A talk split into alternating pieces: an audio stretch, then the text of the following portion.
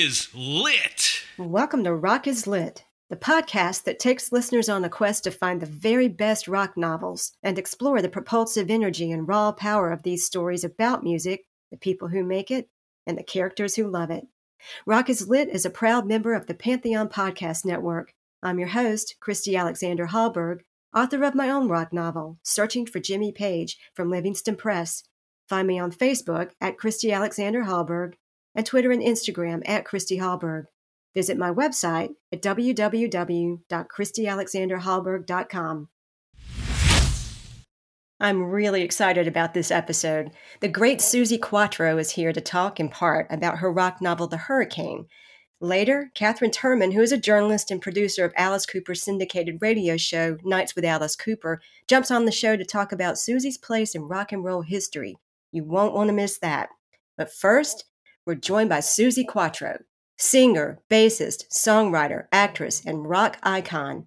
Throughout the 1970s, following the release of her self titled debut album in 1973, she scored a string of hit singles in the UK, Europe, and Australia with such songs as Can the Can, Devilgate Drive, 48 Crash, The Wild One, and Your Mama Won't Like Me. Her 1978 duet, with Smokie's lead singer Chris Norman Stumblin' In, reached number four in the US and sold over 1 million copies. From 1977 to 1979, she had a recurring role as bass player Leather Tuscadero on the popular sitcom Happy Days. Suzi has sold over 50 million records worldwide and continues to perform live. Her most recent studio album, The Devil in Me, was released in 2021 and saw the collaboration of her son Richard Tuckey, who had already taken part in her album No Control in 2019. Suzi also remains active in radio broadcasting. In addition to her extraordinary musical career, she is the author of several books, including the 2017 rock novel, The Hurricane. Suzi, it is such an honor to get the chance to talk with you. It's my pleasure. Nice intro. Okay. Oh Go. off we go. I, am just going to go all fangirl on you for just a minute here and then I'll get it together. But I've been such a fan since I was seven or eight when I first saw first saw you as a Leather Tuscadero fronting Leather and the Suedes on Happy Days. You were just so cool. And I think you did seven episodes, or was it more than that? I know you did those three seasons. I think it was nine and it went over three seasons. Yeah, yeah, yeah, yeah. But anyway, it was enough to establish the character big time. Right, right. So one of my favorite episodes is the one where Joanie runs away. And oh, yeah. you kind of bring her back. She wants to be a Suede so bad, and her parents won't let her, but she finally does get to do it. And you guys sing Devilgate Drive. Do you have a favorite episode?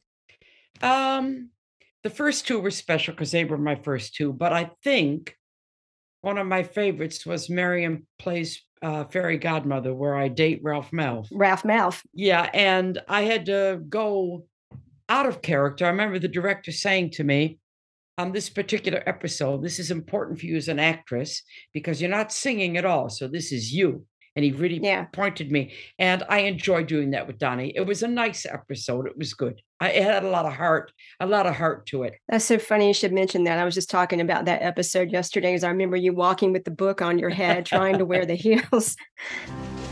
Over here, Leather. Oh, there she is now. Oh, hey, she is cool. Hubba, hubba, hubba. Hi, Joanie, what's shaking? How? Well, Joanie, aren't you going to introduce us? Oh, sure. Leather, this is Ralph Malph. How? Charm. And uh, this is Potsie Weber. Did you know that Anson Williams, who played Potsie, is running for mayor of Ojai, California? He's announced his candidacy. Is he? Yes. Oh my God, Anson! I'll have to contact him. What does he think he's doing? Okay, I'm proud of him. I'm proud of him. I'm proud of him. Henry Winkler, the Fonz, has endorsed him, so he's got his vote. Now you live in Germany now, don't you?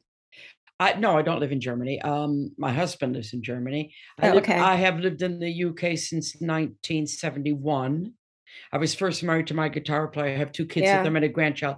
Then we got divorced, and I married this German man who I've been married to for nearly 30 years. And for some reason, it just ended up that he lives there and I live here and we go back and forth. So no, I don't okay. live in, I do not live in Germany. I am Detroit. via, I knew via, that. yeah, via the UK, but I've never left Detroit in my heart and soul. I just can't yeah. get rid of that. Yeah. I hear you. I'm a North Carolina girl at heart. I can't get away from it. You can't, and you shouldn't. How, how can you lose? How can you lose your yeah. roots? You shouldn't lose yeah. them. So before we talk about your novel, The Hurricane, let's find out a little bit about your musical taste outside of your own work. So let's play a set of five questions. What's the first album or record you bought? That's easy. Um, I was, I can't remember what age I was. I was very young, might have been 11. And it was Bobby Darin's You Must Have Been a Beautiful Baby. Nice. And I asked my dad for the money to buy it. First time I bought one, but he gave me the dollar and I came back with a penny change. It was 99 cents. So that was the first the first one I went in and physically put the money down and bought. Great moments in life. Yeah, you never forget stuff like that. Oh no, no. What was your most memorable live music experience outside of your own performances? I've got two. My first uh, was a psychedelic blowing the hair off my head. It was when I was 15 and I went to a gig at the Chessmate in Detroit, and they yeah. were featuring a very popular band in Detroit from New York called the Blues Magoos, and they were kind of a psychedelic rock. And I sat in the front row, and my it just went. Well, and I was high. I was straight, but I was high. Yeah, yeah. And yeah. I re- and the reason they came to mind was because the bass player recently got in touch with me. Um, he was the first time I saw the writing and the low, and I and I just said, "That's me," and that was mm-hmm. me. But the most, the most impressive, unexpected joy I had, believe it or not, a record company guy took me to see when I was 21 in England. He came mm-hmm. to England and he was, I, I got to meet him and he took me to the show. And it was Don McLean, and I didn't know who he was. And he came out with his guitar. And I went, What? No, I did. I went, I went, This is it. This is what I'm going to watch tonight. And before you knew it, the encore came. Okay. And I just went, wow, what happened? And the other one is uh, Wayne Newton. Okay. And I know crazy, but this affected me because I'm an entertainer. Mm-hmm. And he, I, my dad took us to see him in Las Vegas, and he made me cry and laugh and smile. And I just went, wow, what an entertainer. Oh, that's fabulous. So you learned a lot about how to be an entertainer from watching him. I learned a lot from everybody I saw, plus my dad. I am an entertainer. I'm a rock and roller, but I'm I'm an I'm a entertaining rock and roller. Can I put it that way? yes. And I completely understand what you mean. If you had the opportunity to interview an artist or a band, who would it be? And what's one question you would ask? And this could be living or dead. We're in fantasy land here. Oh, that's easy. I think I know who you're going to say. I just got a chill when I thought it. I would do Elvis. I knew you were going to say that. And I would ask him only one question. What? Why?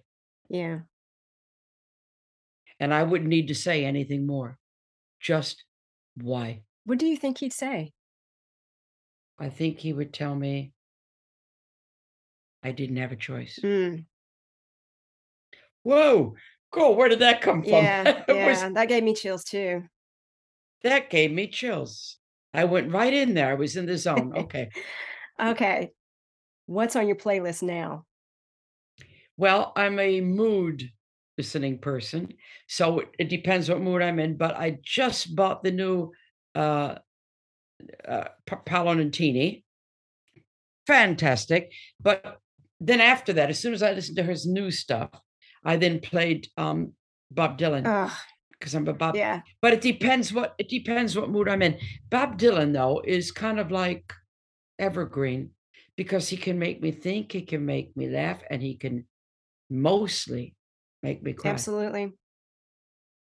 Bob Dylan makes me cry. What? Well, I love that you mentioned Bob Dylan because listeners, we're recording this on July 25th, 2022 on July 25th, 1965, just happens to be the same date, Bob Dylan went electric at the Newport Folk Festival, and folkies lost their shit. Yeah, they did. They did. Yeah.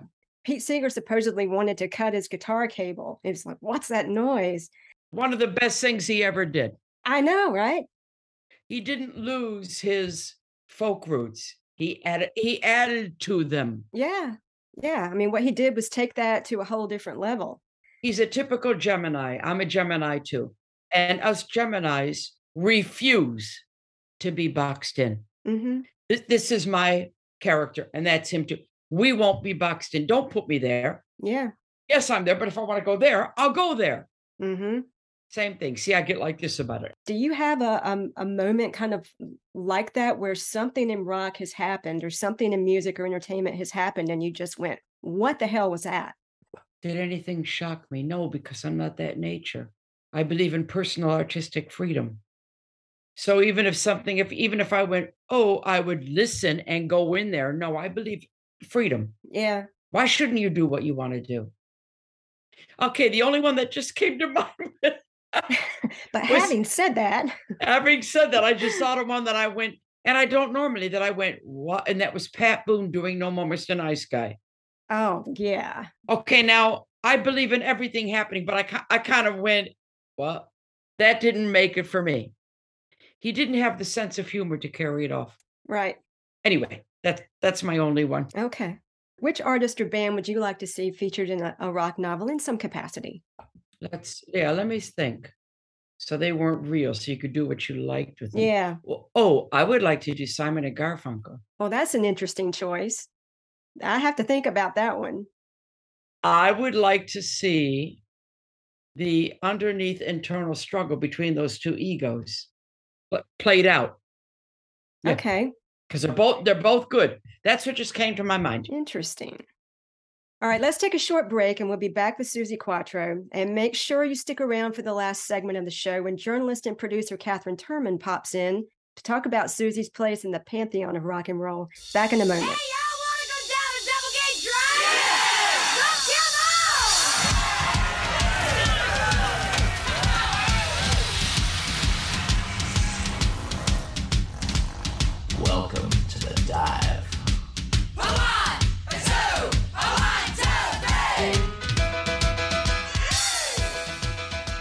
Hi, this is Suzi Quatro, and you're listening to Rock is Lit. We're back with the legendary Suzi Quatro. My first question is You've had and still have this incredible career in music and acting, but especially music. What made you decide to tackle writing a novel? Oh my God. Like I said, don't box me in. Um, God, that was a famous song, Don't Fence Me In. I I have always wanted to write. And just like I always wanted to act, and I knew I could do it. I don't try to do what I don't think I can do, but I know what I can do. I'm an artist, and um, I had written my autobiography, and my friend, who's now passed, Jackie Collins, she's. I said to her, "I want to write a novel," and she said, "You should, because you're a good writer." And I said, "Thank you." She actually gave me a quote on Unzipped, which is my autobiography. And she said, But I'll just give you one tip from me. I said, Please. She said, With your first novel, stick to what you know. And I went, Okay. So I made the girl a rock chick. I didn't, I used a little bits and pieces of what I knew. And then I, I was just reading bits of it now. I can't remember writing it. I'm reading it, wondering what's happening next. How stupid am I? I wrote it. Yeah, because I I do lose myself in it. I do. Yeah. And I'm not even sure what I'm doing. I'm just going. But um, I used a certain character and I used bits of myself and bits of my life, but then it flew away. I wanted to do a rock novel, but that wasn't yeah. me. That wasn't me. I would like this, and it's in the motion now to be a movie. I think this would make a great yeah. movie. I've got a um a follow up already in my head because there's some characters I'd like to see what happens to them. Mm-hmm. In case listeners aren't familiar with the hurricane, here's kind of a truncated version of the synopsis from the back of the novel. Allison Hart is a different kind of female, not masculine, not feminine, but somewhere in between, a one off. She's a guitar player in a band of guys who call themselves the Rough Edges, a band she would quickly surpass in talent.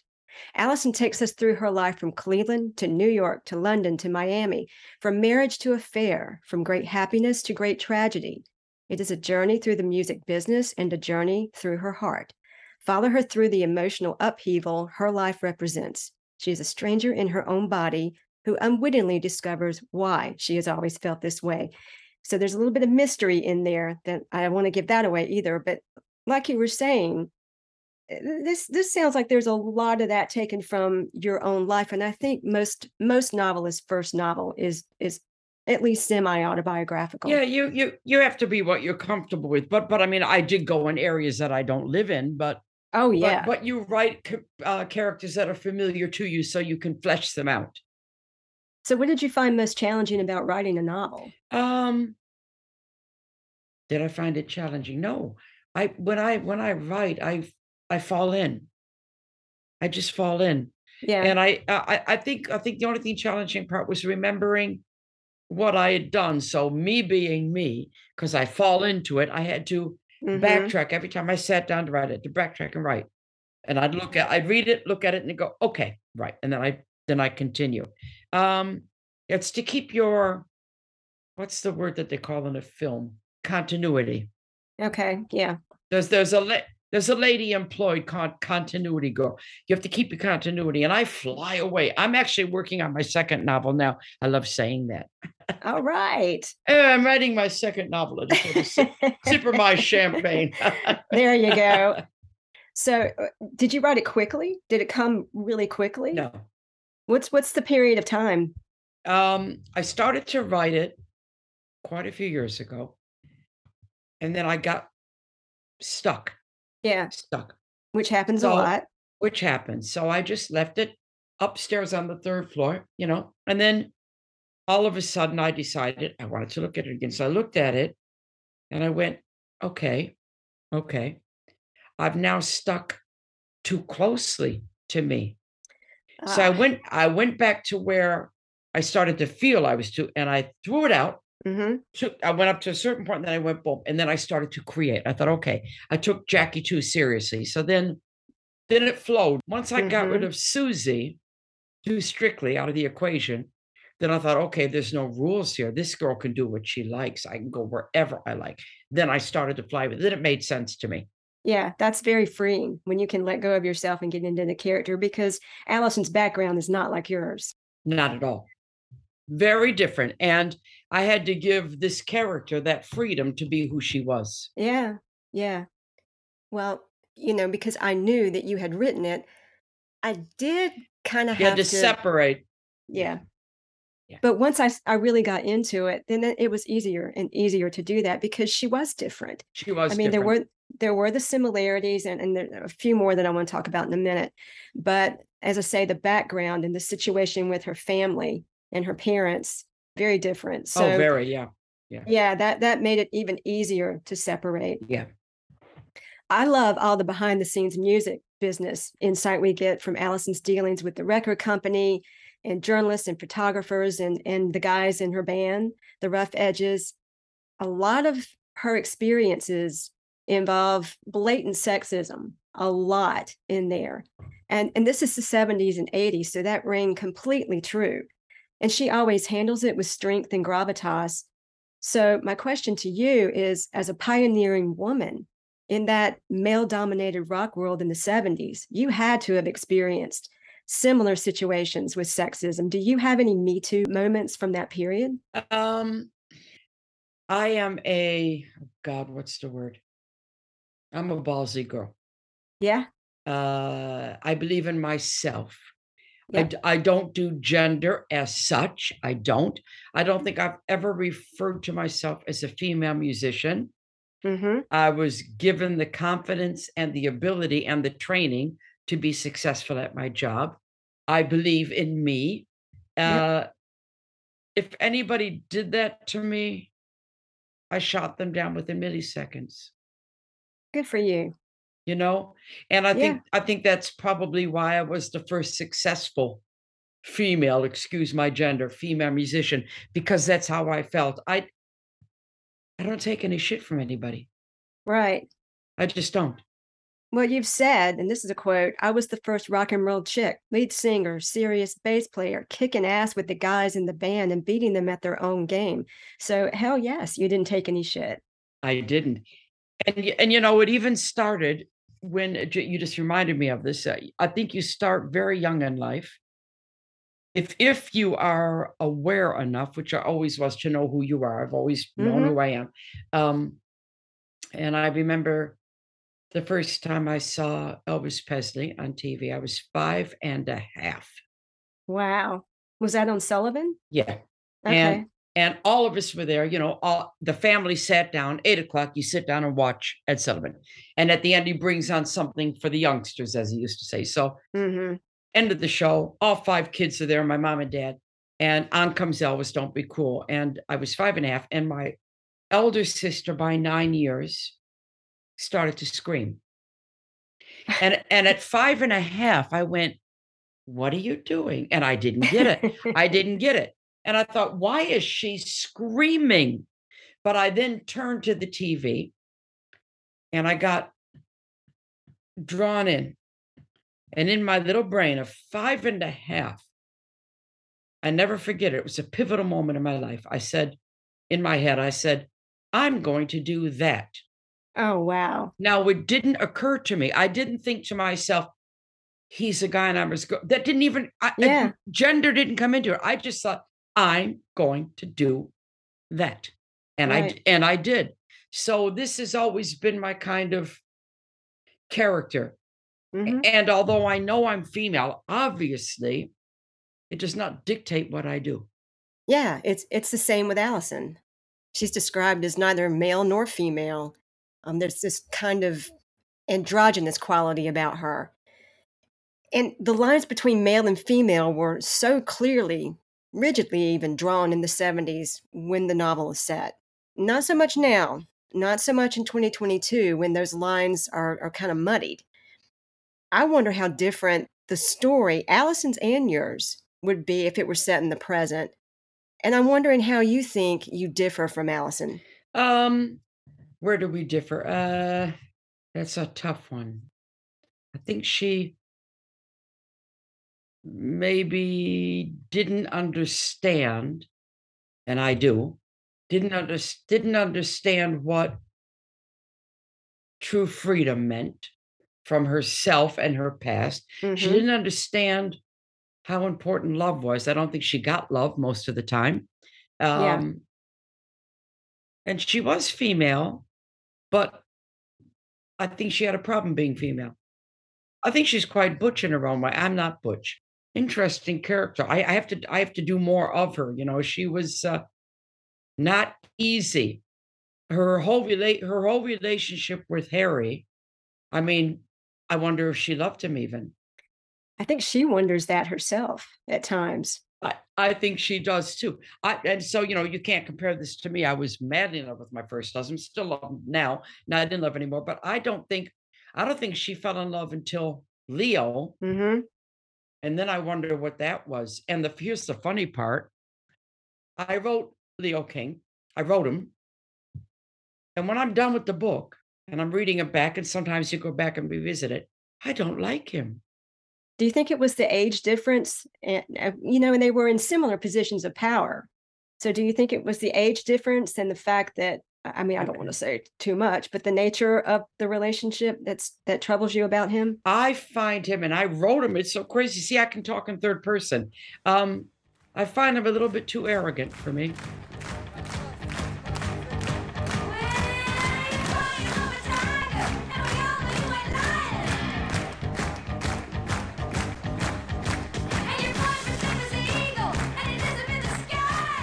I find it interesting that you wrote this book in third person, omniscient basically. You're in the you're in the head of every character there. We get to hear their thoughts rather than writing in first person. And a lot of first-time novelists, myself included, will write in first person because because of the fact that so many first novels are semi-autobiographical. Yeah, yeah. Yes, We're yes. so close to it. Yeah. I love that you didn't do that you stuck with third person. Was that a conscious decision or did it just come out that way?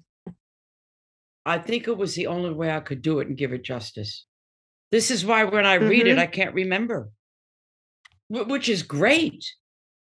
To sit there with your own book and go, "What happens next?" You know, I mean, you know, you sound like an idiot, but I'm, but I'm glad that I that I do that, and I do try to give, I, I do try to. You said it right. I do try to go into the head of each character, take a, mm-hmm. take away me, and go into that character and just think like they did, feel like they didn't see where they're going to do next. I got to a certain point. I I'd shared it wasn't a lot, maybe I don't know, maybe 35 pages. And I shared it with people who I trust. And they and they said, you can really write, you can really write, but it's a little bit close to home. And I thought, that's why I'm blocked. Yeah. Yeah, I, I already written my autobiography, you know. So then I I took just the beginning and I went done mm-hmm. with the relating to me, and and then I went from there and I really created it. I started to create, which I loved. Well, you started to have fun, and that that will yeah. open you up too. Yeah, yeah, it did open me up totally. Then I was just able to use my imagination and my knowledge. I'm very good with people. I'm a, I'm a people person.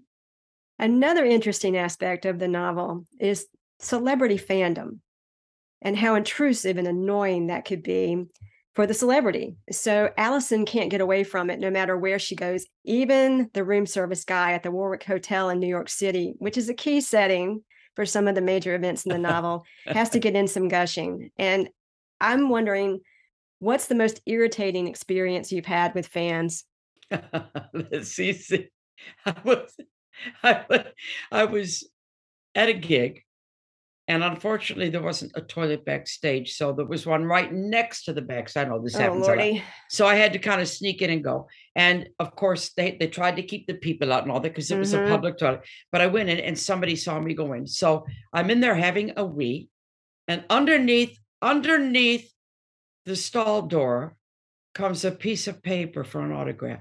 Oh my God. I can't tell you how I signed it. Ah! I can imagine. yeah, you can imagine. That was maybe the most annoying one of my life. Under on under underneath the stall. That's crazy. And and I don't mind. I'm very open. I don't hide. I always am. But that was a little bit too yeah. much. Do you get starstruck? No. People who I love, I love and I I find I feel that they're colleagues and not some. I can be like, oh, I adore you, but it's not like, no. Um, I can't remember, I can't think of anybody that I've met that I felt that way about. Yeah, I just feel like we're in the same business, and I can relate. If it's an author or a poet or a sculptor or whatever, I'm an artist. Mm-hmm. So no, I don't do starstruck. I love people very much, and I will say to them, I adore you, but not. I'm never. I am not a tongue-tied person. The Cary Grant suite at the Warwick Hotel in New York City is an important setting in your novel, The Hurricane. So I have to ask have you ever stayed in the Cary Grant suite at the Warwick Hotel? Of course. Okay. Every time. That's why it's special. Every single time. And in fact, the last time I went, I've been in there maybe 20 times. I love the suite. I took my granddaughter on a promise um, for her 18th, and she was 19 by the time we went. Um, and we stayed in the Cary Grant suite. And and I didn't tell a lot about it except it was a famous actor and I always stayed there, blah, blah. Two different bedrooms, my husband and me in one and her in another one, big suite. And she told me on the way home that she was outside and the door opened and she thought it was me and she said, Hi, Grandma. And it wasn't me. And I didn't, t- I mm. didn't tell her anything about this. She said, Grandma, it was a gray haired man. And he came out and he looked and then he went back in. I went, What? What? What is right? Oh my. She saw she saw the ghost of Cary Grant. Holy cow. Exactly. Have you ever experienced that? I live in a house that is 15th century, built in finished being built in 1590. And I'm never I'm never alone here, so I don't freak out over that. Uh, there's plenty of people here, sure. I, am I'm a firm believer. But what kind of experiences have you had that lets you know somebody else is there? Every day. Have you seen things or just heard things? Oh my God, it's a long story. Um, try to make it short for you. Since you, since I first moved in, I was always aware. I'll put it this way: that I wasn't alone. Okay. You just feel it. You just feel it. It's not scary. mm-hmm. I I was um, asked to come here, basically. Mm. So I saw this house and I fell in love. This is my house. So mm-hmm. um, there's there was always a particular feeling that my ex and me got here. And I, for some reason, named this entity Richard. Whenever we were here a noise, boom, boom, boom. I saw it's Richard. I used to make a joke of it. I'm going to make this short because it's a long story. So there's one, there's an older part of the house, obviously, and a newer part. The older parts, it has more activity naturally. And if you're if you're sensitive to it, you will feel it. And I know people come in here and they go, "Oh yeah," and other people go, "No," but other people do. So Richard was always here, even when my daughter was born, even when my son Richard was born. Da da da da da. And I, I didn't mind the feelings, and not just him, but different feelings. Didn't mind it, accepted it because they have more of a right to be here than I do. They were here way before me.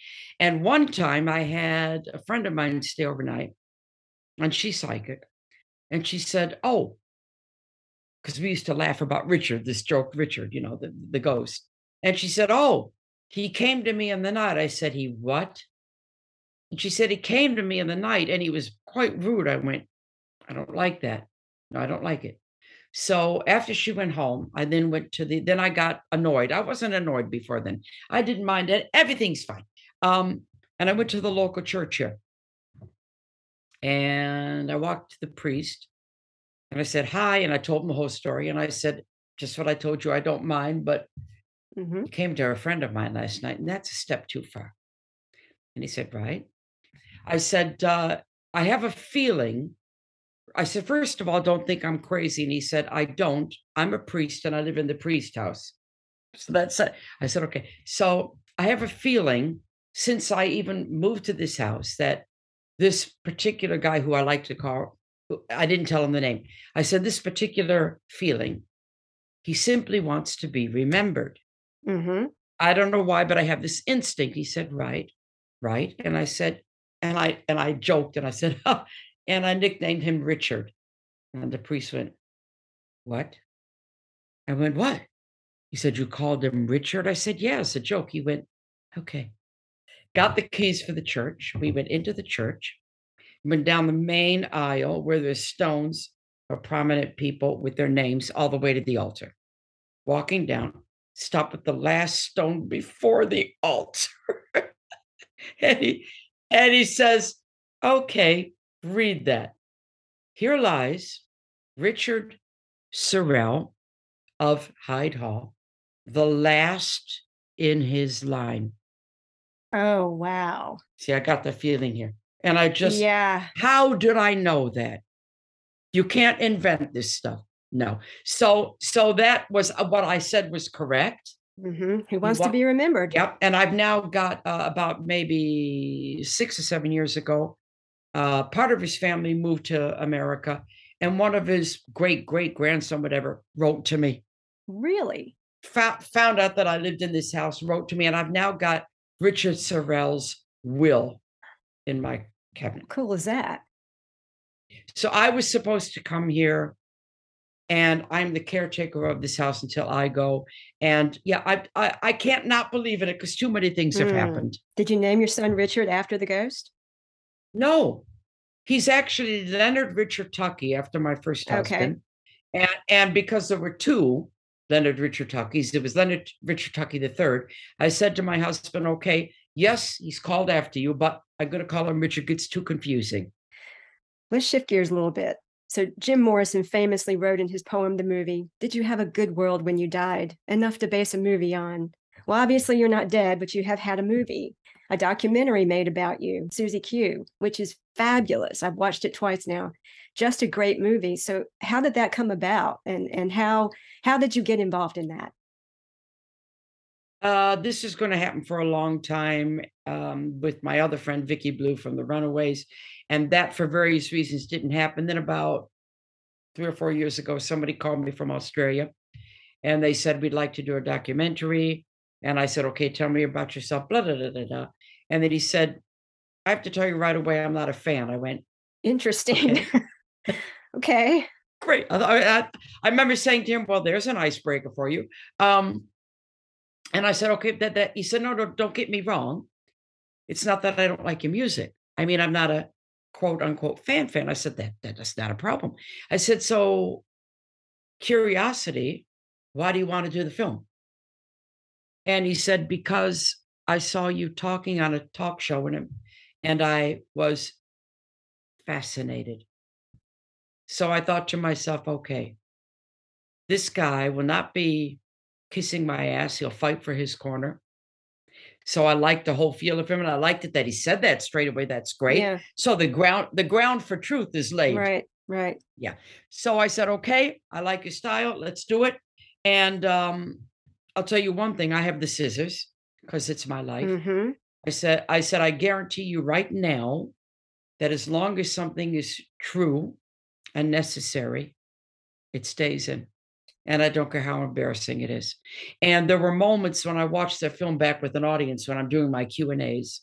I wanted to crawl out of the uh, theater. Yeah. And they were my cringe moments, but now they're the best moments in the film. Mm-hmm. And thank God I left the truth in. Yeah.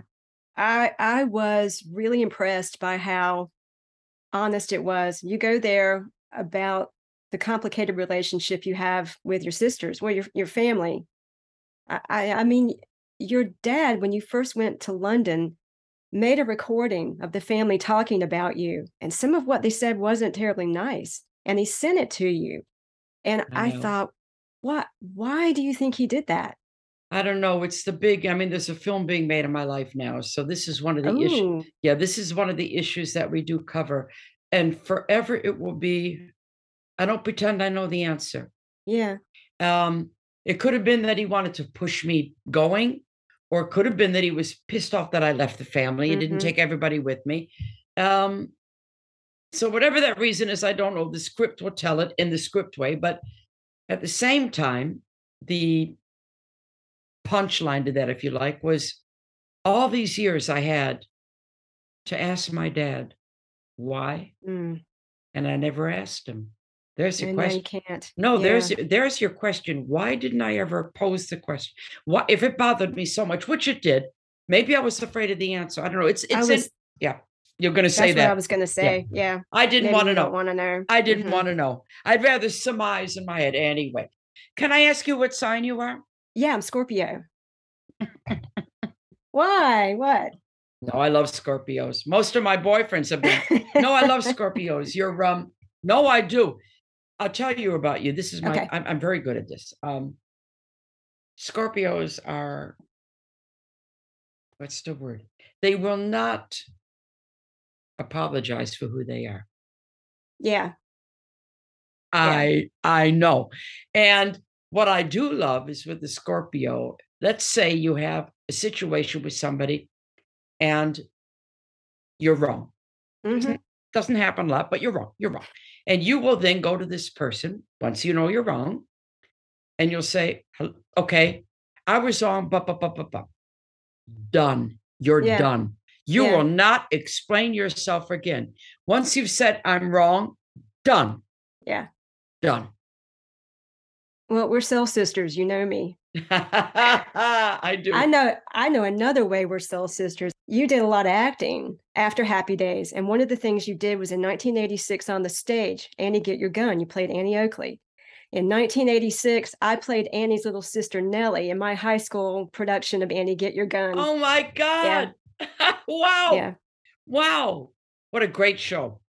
It, it, yeah, it was. I had a great time, but that was just so cool when I read that you did that the same year. Yeah, so we're connected. That's that's yeah, excellent. There you go. You. There you go. I like it. you have famously said, "I will retire when I go on stage, shake my ass, and there is silence." I have a feeling you got a long way to go, and I know you got another rock novel in you. I do. This has been amazing. Thank you so much for coming on. Well, I think we could talk for another six weeks and not get tired. Mm-hmm. Yeah. Yeah, I think so too. See you, Scorpio. All right, Gemini. Keep up with Suzi at her website, www.suziquatro.com, where you can find current tour dates and order her music and books, including The Hurricane. We'll take another short break, then we'll be joined by journalist and producer Katherine Turman to talk about Suzi's role as a groundbreaker for so many women in rock. Back in a second.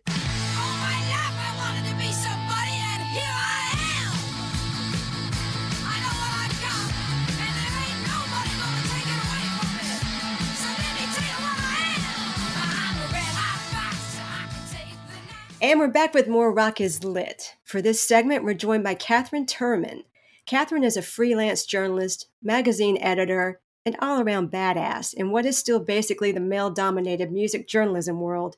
She is co author of the critically acclaimed book Louder Than Hell The Definitive Oral History of Metal, published by HarperCollins, and has produced the syndicated classic rock radio show Nights with Alice Cooper since 2007.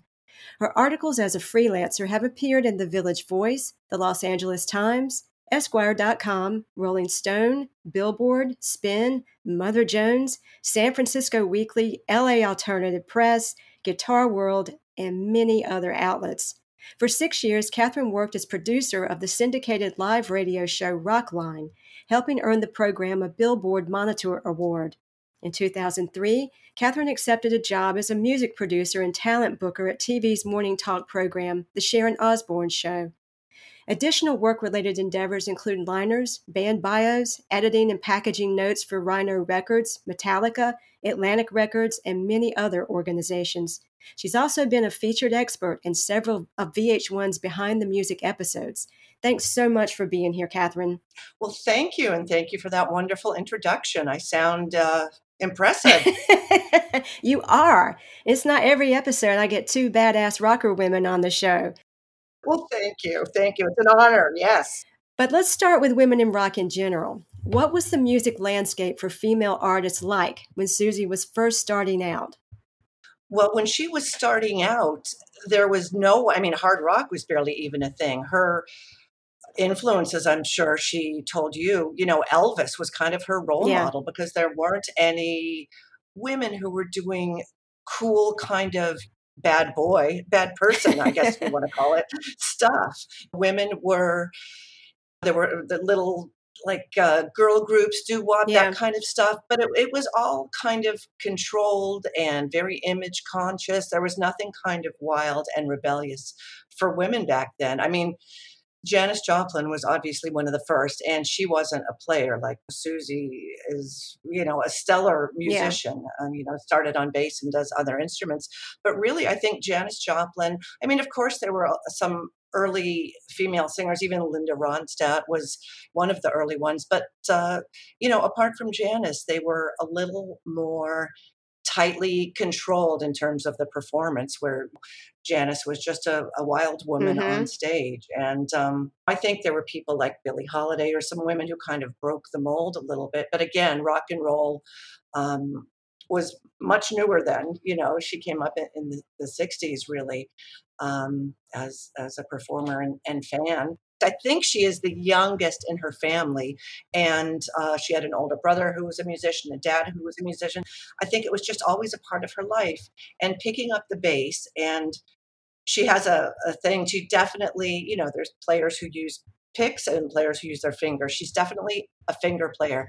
She is attuned to her instrument. She likes kind of the the deep and dirty sound of that. She's not, you know, even if, if her dad was a jazz player, she is definitely uh, mm-hmm. rock and roll. You know, you can tell obviously by the way she looked, but even as a teenager playing bass, she had that vibe. And I think just again because it was normalized in her family, she she was just like comfortable in, in performing that. Of course, by her teen years, she was playing out and being in Detroit.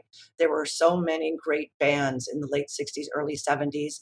And she has said that they were super accepting of her. So I think, you know, the combination of a great supportive family, playing the bass in a really tough way she was a you know a small person she's not you know she's a, tiny five foot yeah. nine yes exactly but but I, I, think that gave her a lot of power picking up this big bass and playing mm-hmm. with her mm-hmm. fingers i mean i think she she got her power out of and that it's it's always been interesting to me how she refused to be put in this box of what is expected of uh, of women in terms of the way they look, the way they behave, the way they they make music.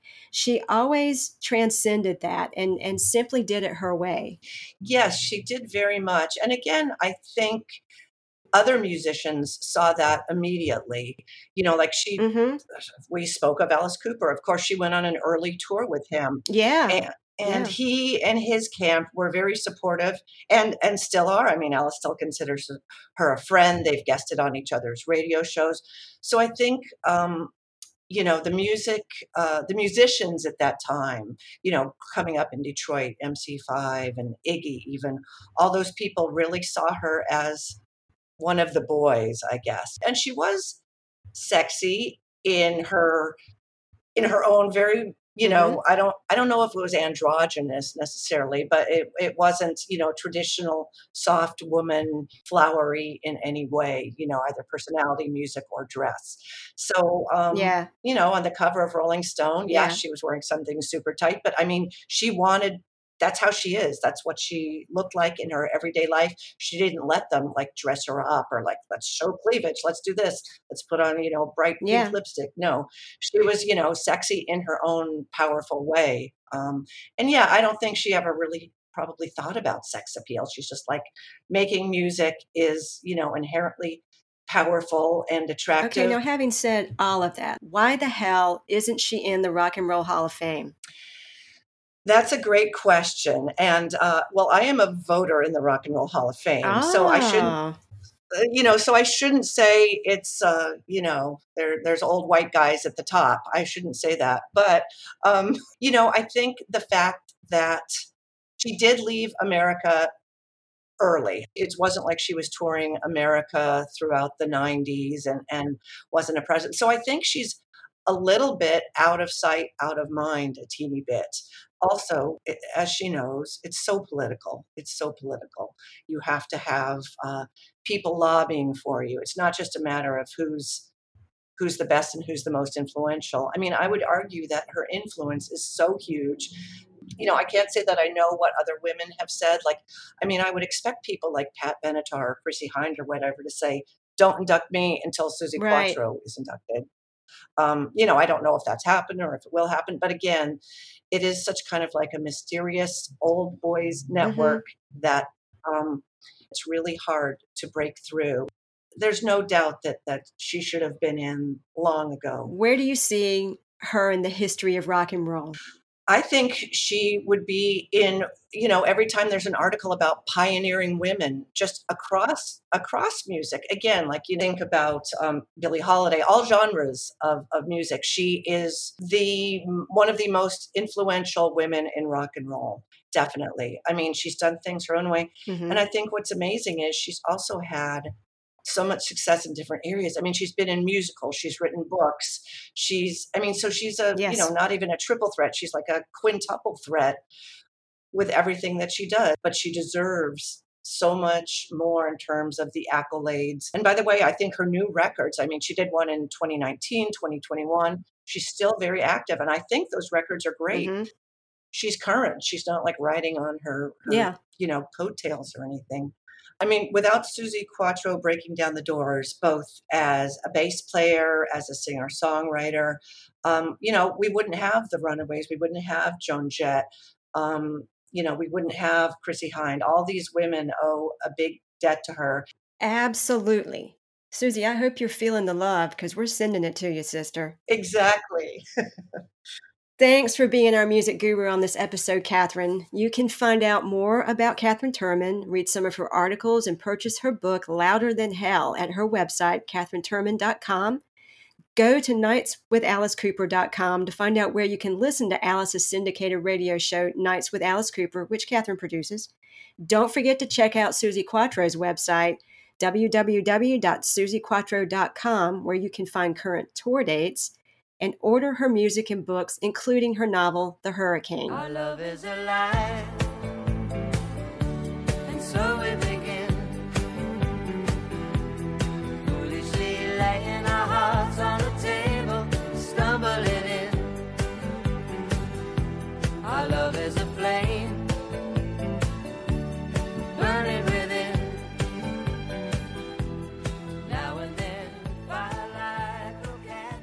Stay tuned for upcoming episodes of Rock is Lit to hear from more great rock novelists and special guests who offer commentary on the music or musical events featured in these novels.